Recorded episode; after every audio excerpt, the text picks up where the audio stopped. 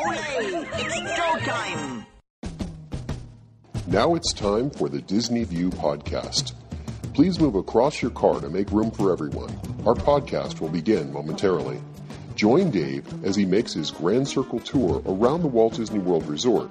Dave is a dreamer and an engineer who enjoys the magic and wonder of it all, but understands Disney's place in history and respects the legacy that's been left. Come along and hear Dave's thoughts about Walt Disney World and see it through Dave's eyes. Please stand clear of the podcaster. Por favor, manténganse alejado del David. And now, here's your host. Hey everyone, it's Dave. Welcome to another edition of Dave's Disney View podcast. Yeah, I know it's been a little while since my last podcast, and I'm a little remiss in not getting things together, but sometimes life gets in the way and you just have to work around it a little bit. But I am here to give you another podcast and talk about things that are going on around the Walt Disney Company. Primarily, we'll talk about Disney World, but we'll also talk about Disneyland and some other things that Disney is engaged in that I think are kind of interesting and worth spending a few minutes on. Now, something we noticed over the last, let's say, couple of months is that attendance is down at the Walt Disney World Resort in particular, and Disneyland to a lesser degree. Now, why is that exactly? You know, people asked, well, why is attendance down? And you look around and you realize that there isn't as long a wait for some things, and Fast Pass Pluses are easier to get. And the reason is actually twofold. One is Brazil is in a bit of a recession, and uh, there's a lot of Brazilian tourists that make their way up to the Walt Disney World Resort over the summer.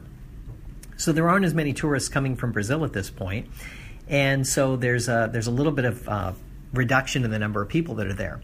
Also, because of the Brexit vote that happened earlier this year, there's not, not as many visitors coming over from Britain, which is a pretty significant number of them that take their holiday and come to the United States, spends some portion of their time at the Walt Disney World Resort, some at Universal, some over at other places, but love to come to Florida in general.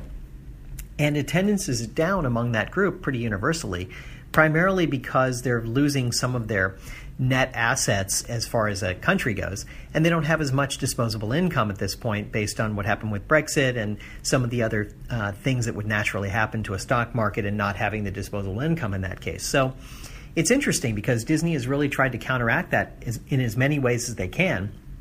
One of the things they did, I've never seen them do this before, is they started offering special tickets to annual pass holders. So, what they essentially were saying was hey, you can bring a friend and get a park hopper pass for a day for well below what a typical one day pass would cost for one theme park, which is really interesting. I just found that very compelling that Disney was doing that because they don't normally do things like that. But it does show that there's a, reduction in attendance. You're also seeing more hotel offerings and more things being offered on a very subtle scale. It's not very overt and saying, hey, come visit our parks. It's really much more subtle. And they're putting things out there and trying to get people to come to the parks. Now, things could rebound and you more, get more British tourists. Also, may more get, get more Brazilians in the not too distant future. But for the moment, that seems to be where we stand. Now, I'm going to go around the theme parks and talk about the various theme parks, and I'll start with the Walt Disney World Resort. Now, I'm going to talk about some things. There's a lot of speculation and innuendo that's happening. A lot of people are dreaming a little bit. So, some of the things I'll talk about are clearly just rumors, some of them are fact based. I'll try and differentiate them as I come to them. First, let's start, start in the Magic Kingdom. There's a discussion going on about whether Stitch's Great Escape is going to be finally be replaced. Now, if you've never seen Stitch's Great Escape, you've really missed almost nothing. It's a terrible attraction. I've talked about it in great detail on a previous podcast, but when you look at it, you go, wow, this is really not very good. So there's some discussion about whether there might be a new attraction coming there. And one of the rumors is that it'll be a Wreck It Ralph virtual reality type show as opposed to the uh, Stitch's Great Escape. Now, they may actually keep the building itself intact and do some other things to make it use what what's already in the building and the size and the seating and everything and do the Wreck It Ralph type thing. But it's a really clever idea. I'd love to see them expand on the Wreck It Ralph concept. You don't see much Wreck It Ralph at the Walt Disney World Resort or Disneyland for that matter. So it would be interesting to see something related to Wreck It Ralph. Tomorrowland itself, overall, there's an overhaul going on there. If you hadn't noticed, there's new paint schemes being applied, there's a lot more emphasis being put on things. I think at some point before the next anniversary, Disney is going to come back and say, hey, we're looking at what Tomorrowland's vision was, sort of the vision of the future from the past. And I'm kind of recreating that to a large degree rather than trying to always look forward because it's a really difficult thing, and Disney has always struggled with Tomorrowland at both parks and how to deal with it. There's some rumors about some new attractions, perhaps potentially coming to the Magic Kingdom. Don't know what they are yet, but it looks like, you know, over in Tomorrowland, there's some potential that they may put something over there near the space where Space Mountain is there's some uh, empty space over there, and they were talking about an attraction potentially in that space. I haven't heard about what that's going to be yet, but there's some rumors and some speculation that perhaps that space could be used to make Tomorrowland a little more compelling in some way. We'll see. We also saw that the uh, Muppets are making an appearance in Liberty Square now. There's a new show that's ongoing. If you walk through Liberty Square throughout the day, there's the Muppets that come up and do some different things, which is kind of fun and sort of interactive and keeps things interesting. So you got to love that. And then also in the Magic Kingdom, we hear that the Main Street Electrical Parade is going to be coming to an end soon and it's going to be moved back to Disneyland. So they're going to pick it up, lock, stock, and barrel, ship it across country again, and let the, Disneyland Resort have uh, the Main Street Electrical Parade again. And that's great, it goes back home. But it leaves the Magic Kingdom in an interesting position of what happens? What are they going to do for a nighttime parade? There's been no announcements to this point about whether they're going to return SpectroMagic or something else is going to happen. But sometime in the next couple of months, you're going to see the end of the Main Street Electrical Parade and something else will replace it. I have no doubt that Disney will find something to replace it, but for the moment, they're not saying very much. It's kind of a tight lipped thing. I'm going to have to see if I can dig around and find out what the next parade is going to be or what they're going to do. But I have to imagine for the anniversary that's coming up, they're going to be doing something special. You just have that feeling that it's going to be something pretty neat. Turning over to Epcot, we hear that over at Ellen's Energy Adventure is going to be replaced at some point. Now, Ellen's Energy Adventure is it's a 45 minute ride that is a little dated and kind of boring. There's some fun parts to it, there's some interesting things they do, and I like the science behind what they're teaching you. And the dinosaurs are not to be missed. They're terrific. But the show has kind of run its course. It's been the same show for almost 20 years now, I guess. And it's, you know, it hasn't really been updated and it's kind of missing some things. The original Universe of Energy show that they did there was really pretty good, and I'm sorry that they took that out because I thought it talked about energy in a very interesting way. The only problem was it was very dated to the 1970s, so it's just as well that that one's gone in some ways. But what they're talking about is the potential to put in a Guardians of the Galaxy thrill ride in there instead of this slow moving adventure through the universe of energy. And again, it changes the whole nature of what Epcot Center really was all about, that you're not talking about sort of this thought process on understanding our relationship with nature and so forth. Now we're talking about more thrill rides. And I guess that's the way time has evolved. And Guardians of the Galaxy is an interesting story. I like, you know, I like what they've done with it. I like what Disney is trying to produce with it. So it has some potential to be a good attraction. But again, not being somebody who likes thrill rides, that doesn't really work out so well for me. But we'll see what happens. You know, they may do it, they may not, but it's an interesting idea. They have done some uh, test type balloons to make sure that, whatever facade they're going to produce can't be seen from other parts of the park because you're always trying to make sure that everything kind of thematically fits in. So the uh, height balloons are, have been seen there at various times during the day. So we'll see if they actually come up and you know, take out Ellen's Energy Adventure in the Universe of Energy and change it to something else. Over in uh, the other side of the park, where uh, Journey into Your Imagination is, there's some talk about retheming that ride again, too. Now, what they'll retheme it to, one speculated rumor is that it'll be an inside out type attraction, which makes sense if you're talking about imagination. Inside out would be a nice tie in there, so I can see why people might think that that would be the case. Don't know if that's what it's going to be, but I like the concept. I mean, Inside Out was an okay movie, but if you're going to tie it to something, it might as well be something current that's popular, that's kind of interesting, and it would kind of fit there. As long as Figment has a place, I'm good with it. And then over at Innoventions, the main area where you have this uh, this long corridor over by where you have Spaceship Earth, most everything in there is now closed. They've pretty much closed it all off except for the character meet and greets they have there. So there's some interesting space that still needs to be utilized in some way. I wonder what Disney will do with it. I don't know, but I'm looking at it and going, wow, there's some great opportunities there to use that space more efficiently do something perhaps compelling or interesting or you know have some fun with it. We'll see what they wind up doing, but right now there's nothing there, which is kind of unusual and odd. Turning over to Hollywood Studios, you can look around and see that most of the back lot has been demolished now. So the entire back lot area where you had the uh, lights, cameras, motor cars, where you had the Eiffel Tower, where you used to have the uh, backstage tour, where you used to have the uh, the residence street, where you used to have the streets of America. All of those things are now gone. Pretty much everything has been torn down at this point, or is in the process of being torn down in preparation for getting the Star Wars land and the Toy Story land out there. So we're getting closer to actually having that come to reality. I'm kind of excited about these two lands. I think they have some good potential. I'm sorry to see some of the things go that were there because it feels like you know, you're losing a piece of history, but that is progress for you. There's the Pizza Planet that was across the way from the Muppet Vision 3D has been closed for some time, but now they've got up signage that it's going to be the Pizza Rizzo, which is going to be a Muppets themed pizzeria featuring Rizzo the Rat. I find that kind of fun. It could be really neat. I mean, they didn't really do much to it when they changed it from a museum display kind of place to make it the Pizza Planet. So hopefully they'll actually do something this time that captures the imagination a little bit and makes it somewhat Muppet related. I think the Muppets have a nice place there in that space over by Muppet Vision 3D. But in the short term, at least you're starting to put some things around it that are a little bit more Muppet themed. So it kind of becomes a Muppet sort of area in the park, which I think is great.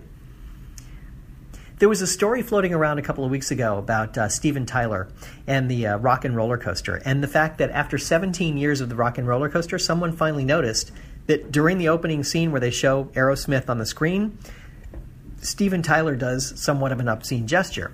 No one noticed it for 17 years, and then someone finally noticed it, and they went back and they edited the film.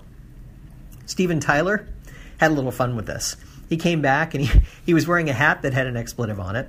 And he was doing the same symbol and then flipping off and you know showing the middle finger to people and having some fun with it and tweeting out all these pictures sort of directed at disney in a way just basically having some fun with the whole thing. Then the following day went down to disney world and rode on the rock and roller coaster just to show that it was all in fun and in jest. But it is kind of funny how after 17 years they finally noticed a small thing and then changed something about it to make it work. Kind of kind of weird but interesting and kind of kind of funny as you may know in Hollywood studios, one of the things they're going to do as a part of this whole change is they're going to make a new entrance. So the entrance today, you kind of have to curl off of World Center Drive. You make this odd turn, and then it's one lane coming into a uh, two car toll booth. And given the fact that they're going to make a Star Wars land and a Toy Story land, they need to have more uh, access for cars. So they're actually going to move the entranceway to the other side of the parking lot. So you'll come off of, uh, I think that's Reedy Creek Parkway, if I'm not mistaken. I'm not positive, but I think it is and that's the uh, that's the way you're going to make your way in. And they'll actually make road improvements to make sure that plenty of cars can get in at one time. You're not caught in a traffic jam just trying to get into the park. So that'll be a really big thing that they'll be doing, and uh, you'll see that construction going on for a while. So at some point, the old entrance will disappear, kind of sadly. It was kind of fun. That's uh, you know that entrance has been there since the park opened in 1989, so it's kind of you know has that sort of historical significance to it. But again, doesn't really matter if they make a better entrance and the park is better, then it's all good. Don't know if you saw this, but there was a uh, Fantasmic show where uh, Dopey actually fell off the upper deck of the boat that comes along along in the Fantasmic show and landed on one of the characters below. Both got injured, not severely, but uh, they changed the show, so for a while they haven't had the boat on the uh, on the show. And it's kind of funny, you know, it's a little bit different show without the boat of all the characters coming across. They still have the characters come out, but they just don't do the boat sequence kind of kind of a strange thing, but interesting how they've run that show so many times, and it was such an awkward fall. I can't quite figure out what happened that Dopey slipped like that. But th- thankfully, everyone's okay. Over in the animal kingdom, uh, interestingly, they had all this wonderful nighttime spectaculars that they were doing. They had all these ideas for doing all this nighttime stuff. And some of it came to fruition, and the main rivers of light that they had planned didn't work out. They could never get all the floats working. They could never get everything together. So they tried a Jungle Book show for a while. That was a short term thing. They did some things on the Tree of Life that were lighting it up in some way, but it wasn't enough to keep people in the park. And so they've decided that they're going to close down all of the nighttime shows and go back to the regular previous operating hours, where they go back to like closing at six or seven o'clock around dusk at some point. So I find that really kind of interesting that it hasn't really worked out, um, that they can't figure out quite how to make the, the uh, park compelling. Now, on the other hand, the Avatar Land may make it more compelling. But everyone's asking why isn't Avatar Land finished yet? It's been a couple of years, still looks like it's a ways off. And there was a couple of people that I know who were there trying to take pictures of it from various places, and cast members were going along and asking them to not take photos of Avatar Land from main guest areas, which is kind of odd. You know, they're standing in a, in a place where you're allowed to stand as a, as a guest, but cast members were asking them to please not take pictures of Avatar Land because people are asking questions. Why is it delayed? Why is it so slow? Why haven't we seen it yet? We haven't gotten any general updates other than what Joe Rohde showed us at a couple of the D23 exhibits, but really, other than that, we haven't gotten much. Nothing's ready for preview. We haven't heard about an opening date or even a soft opening date. It looks like a lot of construction is still going on, heavy construction at this point, so you have to wonder when it's actually going to be finished. It's kind of an odd thing that's going on there at Avatar Land. Turning to more of the general property, there's talk about another tower coming into the Contemporary Hotel. So they have the uh, Bay Lake Towers on the side uh, that's closest to the Magic Kingdom. There's talk about putting one on the other side, closer to where the Transportation and Ticket Center is. Don't know if that'll come to pass, but it looks like that's something that they're uh, considering at this point. They're also considering having a Disney Vacation Club over at the Caribbean Beach, which would be the first moderate resort to offer a sort of uh, Disney Vacation Club. So we'll see if they actually do it, because it seems like that's an avenue they want to get into, that every type of resort could have a price point that would work for certain types of guests. So perhaps it would take fewer points to be able to stay at these resorts I don't know, but it's an interesting thing that they're trying to do. So they're trying to figure it out now. They're going out and they're asking questions and they're trying to figure out if it's the right thing to do, if it's something that people will want. Now, you, the thing I, know, I, mentioned about the contemporary a minute ago, about having the potential for another uh, Bay Lake type tower there, would mean that they'll have to reroute traffic for the convention center. Now, the convention center has been at the contemporary since the park opened in 1971. And of course, Nixon had his famous I'm not a crook speech there. What they're talking about now is closing the convention center and making that more of a vacation club property all the way around, except for the main part of the hotel, the A frame hotel, and actually moving all of the convention center, the main business that they do, over to the Yacht and Beach Club and building a larger convention center there that can truly handle the kinds of conventions that they have coming in.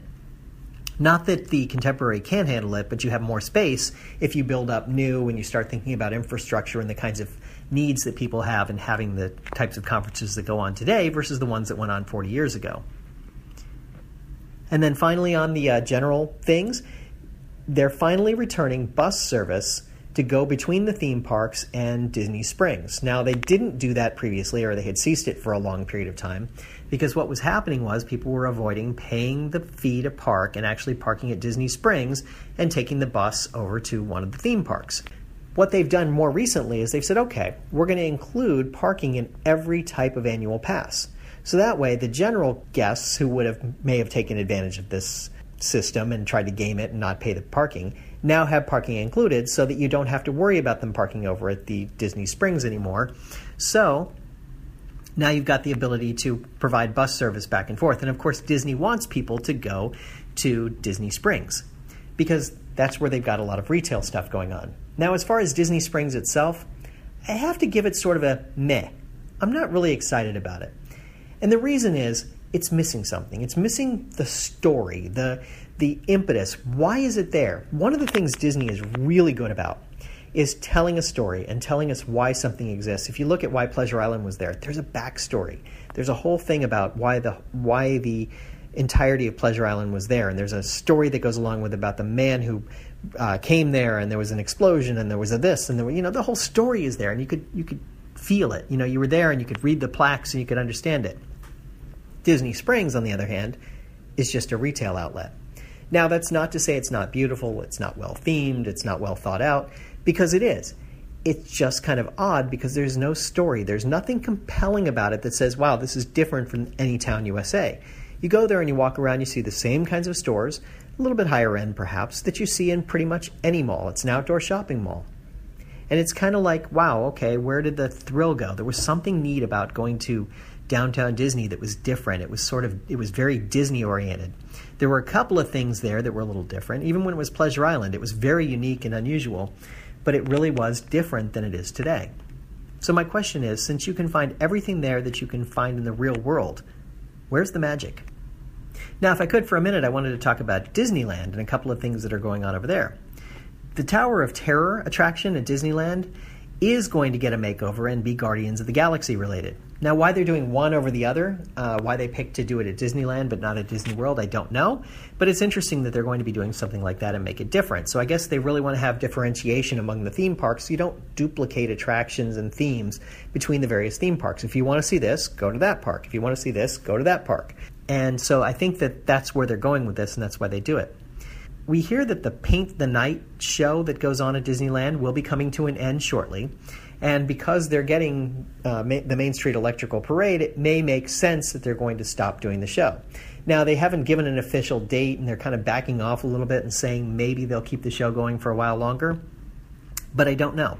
It's kind of interesting how they uh, how they're doing that. And then also out there, there's a new parking garage that they're building to try and make sure that they have enough space for all the cars and all the traffic. The number of people that have been attending and going to the uh, Disneyland Resort has been up astronomically. So they have to figure out how to how to allow guests to get there. And one of the things they're doing is they're increasing the price point enormously.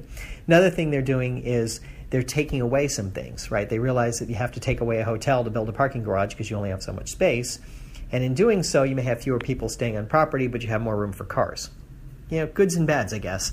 But it's, uh, it's the way that they set it up. So now I'd like to turn outside of the theme parks for a minute and talk a little bit more about Disney in general. And, uh, well, a couple of things come back to theme parks in some ways. So, first off, you had a man that was arrested for impersonating an officer. He was trying to enter the theme park carrying a concealed weapon. And the rules are very clear. You cannot carry a gun onto Disney property. End of story. In Walt Disney World, it's strictly forbidden. You can't carry a gun. Even though Florida has a concealed weapons law, Disney is exempt from that. So don't try and take your gun onto Disney property. You can keep it in your car, you can keep it in your hotel room, but you can't take it into the theme parks. So uh, a man was asked about the gun that he had on him when he went through the metal detector, and he said, "Oh, I'm, an, I'm a police officer."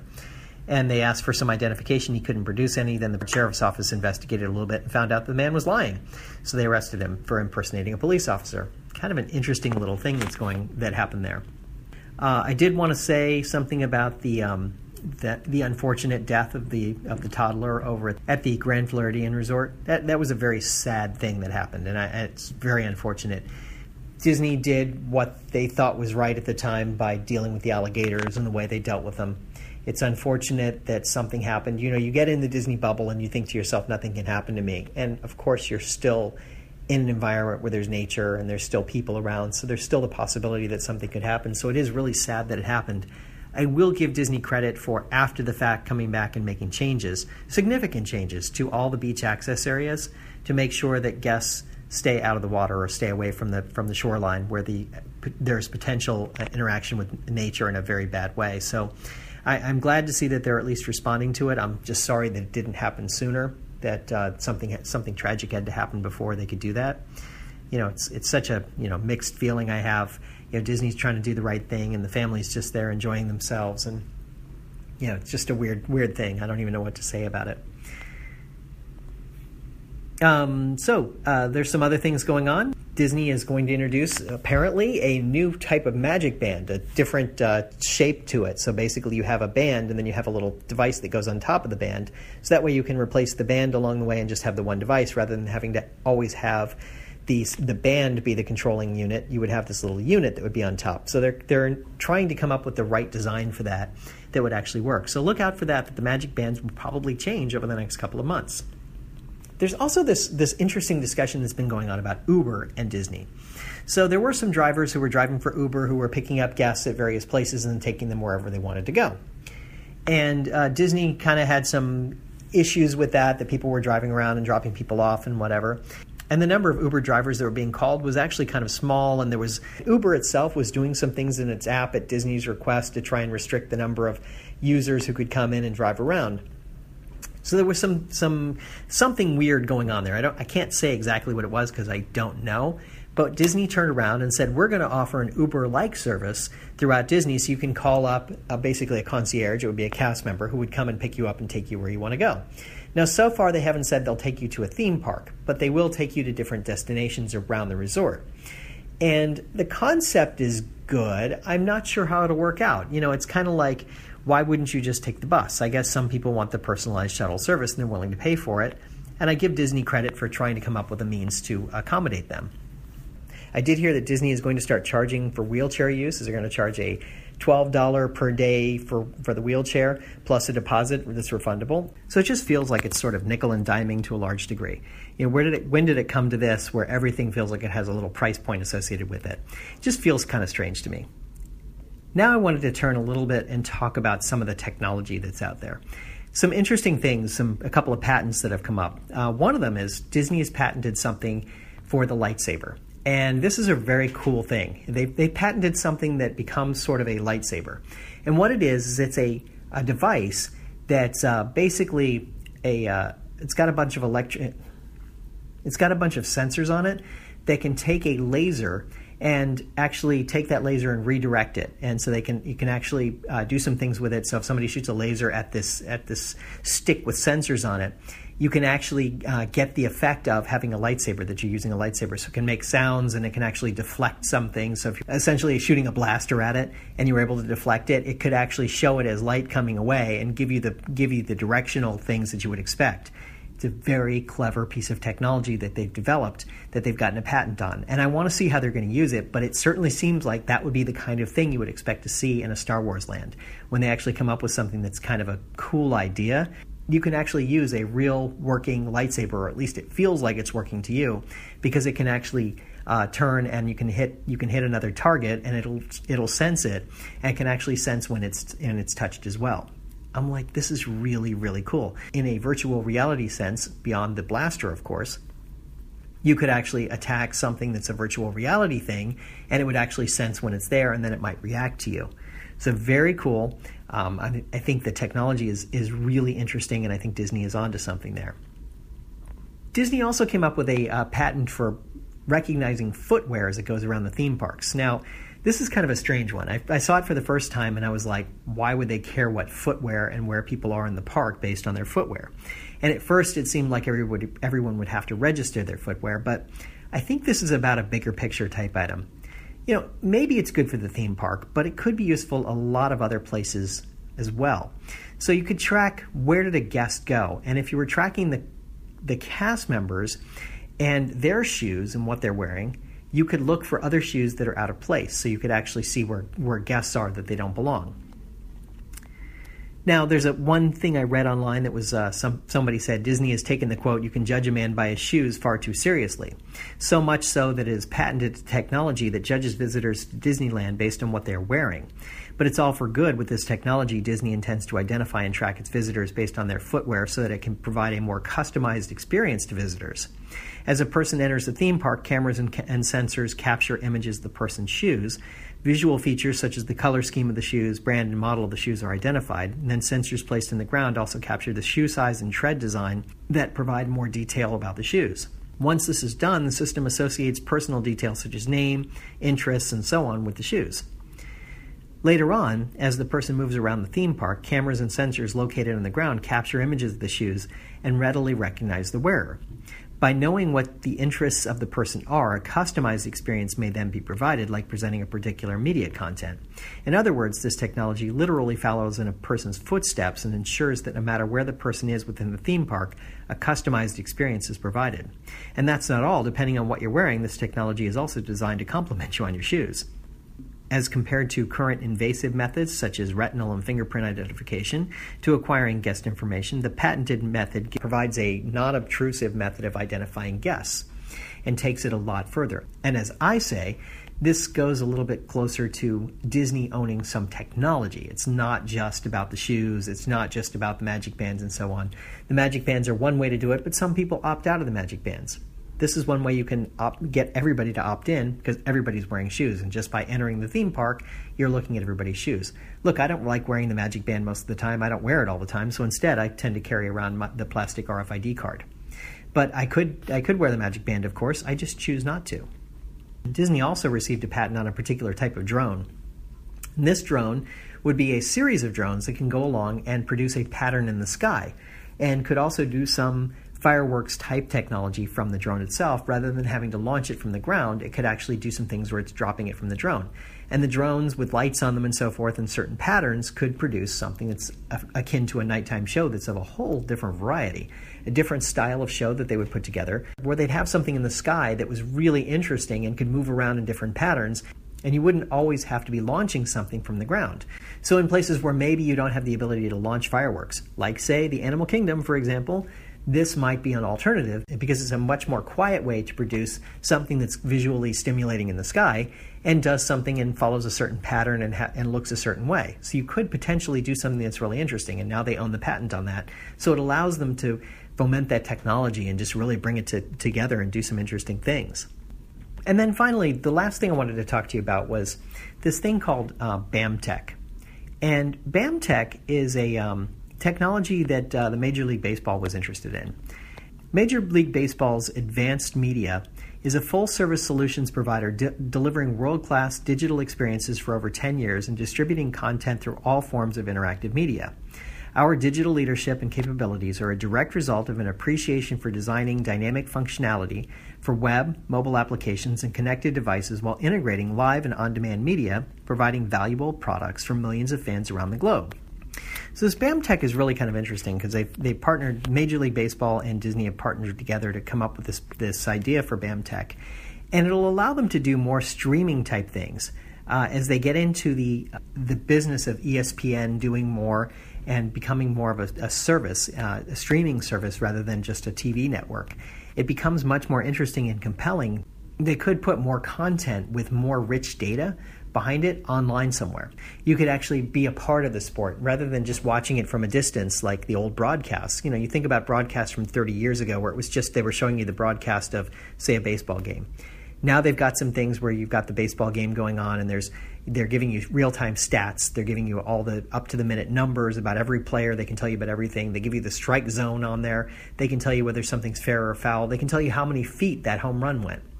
All of those things have been huge advancements over the last 30 years. Think about what you could do next. You could take that to real time type of information. So rather than them feeding it to me, I can select it. Hey, what was this guy's batting average against left-handed pitchers with runners in scoring position? You know, ridiculous stuff where I could I could retrieve the content rather than them feeding it to me. And I could really do some interesting things. So then I can make it real time and I can use, you know, I can uh, be on social media and doing things with it and really taking it further than I've ever done before.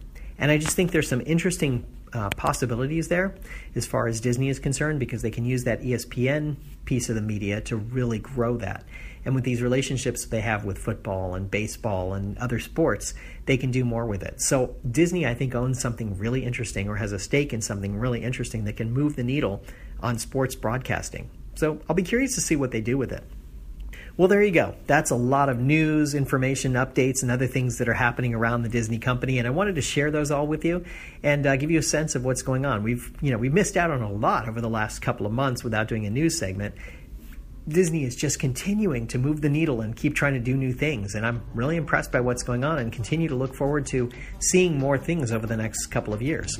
Well, anyway, that's my podcast for this week. I hope you've enjoyed it, and remember, if we can dream it, we can certainly do it. Thank you for tuning in to the Disney View podcast. We hope you had a pleasant stay and arrive home safely. Please remain seated until your ride vehicle stops completely. Then, gather your personal belongings and step out onto the moving platform.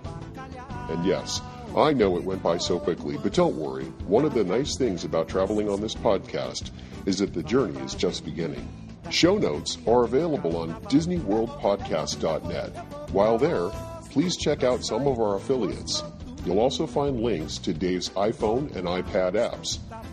There's an app for pin trading, one for finding hidden Mickeys, and an app for finding and tracking pressed pennies around the Walt Disney World Resort. And you never know just what Dave is working on next. If you have questions, feel free to drop Dave an email at davesdisneyview at gmail.com. Original music you're hearing in this podcast is Oslo Doom by Gilberto Gil. Of course, this is a fan podcast and in no way affiliated with the Walt Disney Company.